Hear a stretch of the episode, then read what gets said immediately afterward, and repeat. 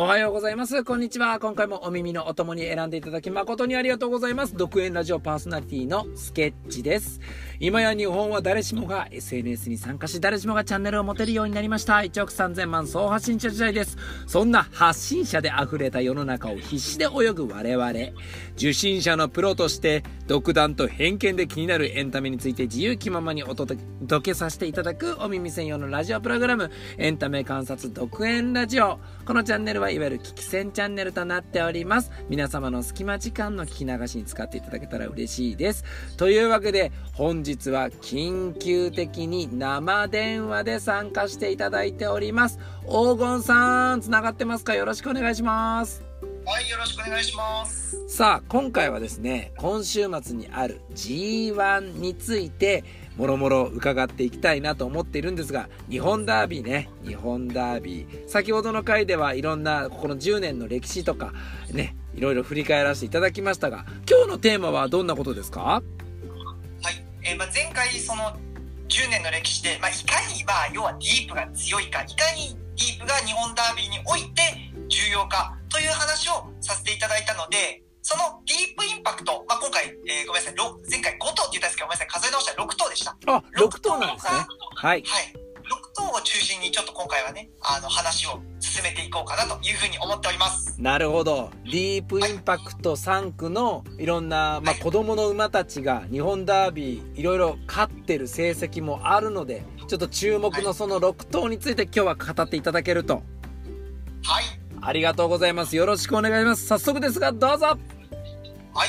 ということで、まあ、今回6頭、まあ、出走してるんですけど、まあ、名前を言っていくと、グレートマジシャン、はい、えそして里のレイナス、えー、シャフリヤール、えー、そして養蜂レイク、えー、そして、えー、あディープモンスター、うんうんうん、とレッドジェネシス、はいはいはい、この6頭が、まあ、今回出走してると、はい、いう形なんですね。はい、はい、でまああのー、そうですね。この中でまあその前回ちょっと僕ワードとしてちょっと出した量産型ディープはい量産型ディープはい、はいまあ、要はその日本ダービーでまあ言ってしまったら日本ダービーがピークでその後はみたいなそこがそこにピークを合わせてる馬たちはい。っていうのが、まずこの中にいるのかどうかっていうちょっと話をしたいと思うんですけど。いや、めっちゃ気になりますよ、それ。大事なとこじゃないですか。そうですね。なんでまあ、この中でそうですね、量産型ディープっぽいなと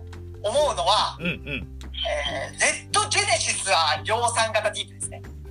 ということは、今回の日本ダービーでは、はい、ちょっと難しいんじゃないかなってことですか？今回の日本ダービー構想しても、今後はちょっと難しいんじゃないかなっていう馬ですね。なるほど。前回のあれで言うとディープインパクト3区は他の3歳馬よりもすごく活躍が早めの傾向があるからもうちょっと今はまあその過去の戦績はあれかもしれないけどもしかしたらその下火なんじゃないかっていう意見ですね。そうですね。だからここで活躍しても今後は見込めないんじゃないかなというのが、なるほどまあ、ネットジェネシスあたりがぽいなと。あとは、そうですね、養蜂レイクあたりも、がちょっとね、それっぽいんですよ。っていうのも、実はこの養蜂レイクっていうのは、はい、えーと、これはね、これもコントレールかどっかの回で名前を出したと思うんですけど、はい、養蜂レイクの馬主さんっていうのが、金子誠さんなんですね。あ、その噂の金子誠さん。そうなんですよ。はい、まあ、ディープインパクトを所有していた、まあ、金子誠さんなんですよ。はい、で、養蜂レイクのお母さんってクローキャニオンって言うんですけど、うん、クローキャニオンも、えー、金子誠さんの持ち馬だったですね。そうです。金子誠さんの持ち馬なんですよ。へえ、すごいな。だから、で、クローキャニオンはずっとだからその持ち馬で持ってて、ディープをずっと続け続けてるんですね。うんうんうん、まあ何回か金亀とかつけてるんですけど、まあでもほとんどもう9割9分ディープインパクト。をつけてるんですね。はい、で、まあ、みんな大体クラシックで終わりっていう。大体3歳限定戦で終わり。まあ、その後は、まあ、オープン特別で2、3着すればみたいな感じなんですよ。へまあ、まさにこう、なんだろう、量産型ディープの、だから度は、完成度は、このクローキャニオンをかけるディープインパクトは、完成するのは早いから、クラシックシリーズでは走るんだけど、その後が、そこまでパッとしないという。っていう傾向があるんですよね。そうなんですよ。そうただ、まあ、要はでもピークが早いわけですから、この日本ダービーっていうだけを注目してみれば、ものすごくいいわけですよね。うん、うん、そう。そう。で、ただ、そのピークが早い割には、ただ残念ながらちょっと怪我とかも多いには、実はこのクローキャニオンかけるディープインパクトの組み合わせでは出てないんですよ。クラシックでは活躍してるんですけど。なるほど、なるほど。重傷だけ取って、怪我して出れないみたいなことが結構続いてて。うん、なんで、この、で理由でもクローキャニオンも結構お年をめいてる。で、まあディープもいないですし、だからまあ金子誠、まあブランドですよね、もうお母さんも、お父さんもディープな、うん、ごめんなさい、お父さんもディープで、お母さんもクローキャニオン、どっちも金子誠さん持ち、まあこれを金子ブランドって呼んだりするんですけど、はい。まあ、金子ブランドで、まあ、ずっとそうやってクラシックを狙ってた決闘ではあったんで、まあ、あの、やっとまともに出せた養蜂レイクが、まあ、量産型ディープとしてどう活躍してくれるかっていうのは一つ注目どころかなという。はいはい。楽しみの一個ではあるけどもってとこですね。はい。はい、ただここで勝っても今後はちょっと厳しいのかなという。なるほど。面白い。ですね。はい。はい、で、えっ、ー、と、その後が、えっ、ー、と、あともう一頭語るんであれば、そうですね、あとシャフリヤール。あたりもちょっと触れとこうかなと思うんですけど、はい、シャフリヤールは、お母さんがドバイマジェスティで、父がディープインパクトっていうんですが、これが、えっ、ー、と、全兄弟がアルワインっていうのがいるんですよ。はい。で、これが実は、えっ、ー、と、ディープインパクトで、唯一、その、唯一というか初めてだったんじゃないかな、ディープの壁を破った馬だったんですよ。僕の記憶が正しければ。はい。で、まあ、どういう壁かっていうと、まあ、ここまでね、ずっと僕は言い続けてきました。ディープインパクトは、まあ、早熟だというか、まあ、燃え尽き症候群、まあ、その、そんなにこう長くは走れないみたいな話をね、コントレイルの回からつらつらと、まあ、言ってたと思うんですけど、はい。このアルワインっていうのが、そのお兄ちゃんのアルワインっていうのが、え、クラシックでも、まあ、その、ダービーとか、菊花賞とかでも走っていたのにもかかわらず、というかもう三冠戦の一番最初、皐月賞っていうのも勝ったりしてるのにもかかわらず、えー、5歳児の大阪杯ですね、を勝ってるんですよ。だから初めてだったんですよね。3歳から、まあいたんですよ。今までもディープサンクで4歳以降で、こう、ダービー、あの、なんだろう、4歳以降で G1 を取る馬ってのはいたんですけど、はいはい、それはでも、3歳児まともにそんなに走ってなくて、まあ、慢性型というか、こう、徐々に成長をさせた馬だったから、4歳、5歳で勝てたっていう馬ばっかりだったんですよ。はいはいはいはい。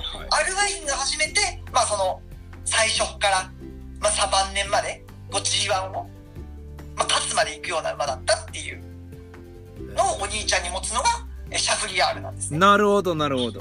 だからもうすでに実績もあるし、まあ、要はだから、まあ、さっき、まあ、僕は本当こう、今回もキーワードとして本当量産型ディープっていう言葉を何回もちょっと言っていこうかなと思うんですけど、まあ、その量産型ディープっていうのは結局、早熟性、早熟、ここがピークっていうものですけど、シャフリヤールに関しては、ここ勝ったら、下手したら後継勝負っていう話にもなってくるのかなって思ったりするんですよね。なるほど。前回お話ししました、ディープインパクト以外の金亀だったり、ステゴだったり、キングズベストだったり、ディープ以外の3区でダービーを勝った馬っていうのは後継商売に軒並みになってるわけです。はいはいはいはい。はい、なので、で、ディープ、まあ、ディープね、2019年に亡くなった、これもコントレールの会にお話ししました。なんで、まあ、どうしてもやっぱり後継商売が欲しいという中、なので、なんで、シャフリヤールはちょっとここ勝ったら楽しみかなっていう。なるほどね、はい、一応なんか先ほど言った、えーとまあ、これ 3, 3頭目じゃないですか。まあいろいろ人気とかも現段階の出てるじゃないですか。でこれまあ3番人気で結構人気ですもんねシャグリヤール。そうですね。あの前走もね内容が結構強かったっていうのもあってですね。なるほど。期待は乗っかってるんですね。そうなんです。でなおかつこのシャフリヤールのいいところっていうのがあの実は前走が毎日杯っていうレースなんですけど、はいはい、あの大体えっ、ー、と、皐月賞、まあ、クラシックの1巻目である皐月賞っていうのに出た馬がそのまま日本ダービーに流れてくるんですね。ローテーションのレース、ローテーションテストして。えそうなんですね。なので、そう、ただその皐月賞、ちょっとね、まあ、勝ったエフフォーリアっていうのがあまりにも強すぎちゃったんですね。うん、だから、要はその、皐月賞で、皐月賞出てた馬たちっていうのは、もうエフフォーリアに勝てねえだろって思われてるわけですよ。へえ。そうあまりにももう力の差が歴然だったぐらい皐月賞強かったんですよ、エフフォーリアが。そうなので、シャフリヤールがなんでじゃあ3番人気かっていうと、えっ、ー、と、他のルートから来てる。まあ、要は皐月には間に合わなかったけど、ダービーに間に合わせてきた馬。っていう形だったんで、まあ、要は対決してないわけですよねエフフォーリアと。なるほど。まあ、そう一番人気がエフフォーリアだと思うんですけど、なんでエフフォーリアに一矢報いるためにはまだエフフォーリアと対決しない要はこう未知の可能性のある馬だ馬に、えー、馬がやっぱりみんなちょっと人気というかなるほどこのなんかその、なんか正規のマッチじゃないけどこのまだ見たことない戦いへの期待も乗っかって3番人気ってことなんですね。そうです。ああ、面白い。だからそう。だからあともう一頭、まあ、グレートマジシャンも多分そこそこ人気してると思うんですけど、はい、グレートマジシャンも、その同じ毎日杯。はい。シャフリヤールが1着だった毎日杯で2着した馬だったんですね。なるほど。で、この2頭がデッドヒート繰り広げたのが毎日杯の1、2着だったんで、なのでこの2頭は、まあ、結構可能性は感じるのかなと。なるほど、なるほど。あったりします。で、最後、まあちょっとね、今回ちょっともう、多分時間が短いかと思うんですけど、ただこの中で僕が一番注目してるディープインパクトサンクっていうのは、もう一頭いるんですよ。っていうか一番はこいつなんですよ。違う馬なんですね。はい。そう、それが、里のレイナスという馬なんですね。里のレイナス、2番人気ですね。そうなんですよ。で、この馬はなんで人気かっていうと、はい、この馬牝馬なんです、まずもって。牝馬？牝馬って、そうなんですよ。牝馬って、先週オークスっていう東京ダービーと、えー、ごめんごめんなさい日本ダービーと同じ舞台のオークスっていうレースがあるんで、みんな牝馬普通そっちの路線行くんですよあ牝馬限定のレースってことですか、はい、そうです京競馬場の芝 2400m のレースがあるんですよはいはいはいはいはいなるほどで全く同じ条件のレースだからみんなそっち行くんですよにもかかわらず里のレイナスっていうのはボバ、ボバ混合の、まあ、ちょっとレベルが高いレースに、ほう、変えてきたわけなんですよね。これ本当だ。だって里のレイナス以外もうほとんど押す、あ、これ全部か。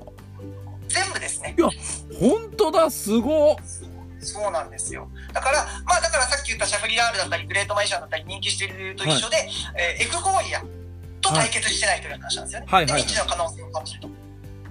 で、なおかつ、この里のレイナスというのは今まで 1600m しか使ってこなかったんですけど、うん、全部後ろからのレースになっちゃなっちゃったんですね。で、追い込めなくて、えー、負けちゃってたという、はい、2着に負けちゃってたという感じだったんで、まあ、距離が長くなった方がやっぱいいだろうと言われてるのもあって、まあ、人気してるという話なんですね。で、なおかつ、この里のっていうこの冠名っていうんですけど、オーナーが、えー、里見ホースカンパニーっていうオーナーさんなんですね。はい。で普通最近はやっぱり一口クラブだったりがこうやっぱりこうすごくこう勢力が強いんですよ、まあ、今回も多分一口クラブの方が出走頭数が多いと思うんです。